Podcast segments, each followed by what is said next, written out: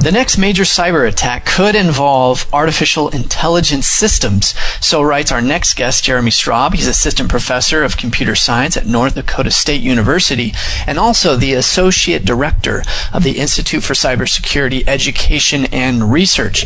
Jeremy, let's discuss this piece that you recently wrote. You start out by discussing a recent conference, a cybersecurity conference. I believe it was the Black Hat conference that just took place last month.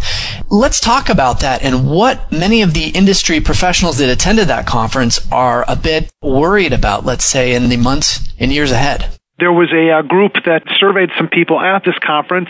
So 62% of the people that were surveyed said that they thought that, that there would be some sort of AI based cyber attack that was happening relatively soon.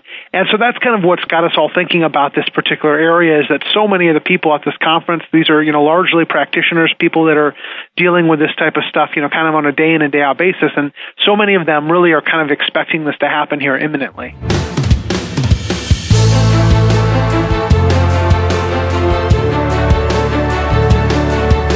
Hi, everybody. John Leffler here. You know, you've just been listening to a free preview of the Financial Sense Insider Premium Edition. Do you need help making sense of the market? I mean, you've heard the old adage, it's a jungle out there. Well, you know, you can join our premium weekday service and you'll gain access to leading experts, analysts, and market technicians on what's driving the markets, the economy, and your future. You can get all of that by subscribing today at financialsense.com.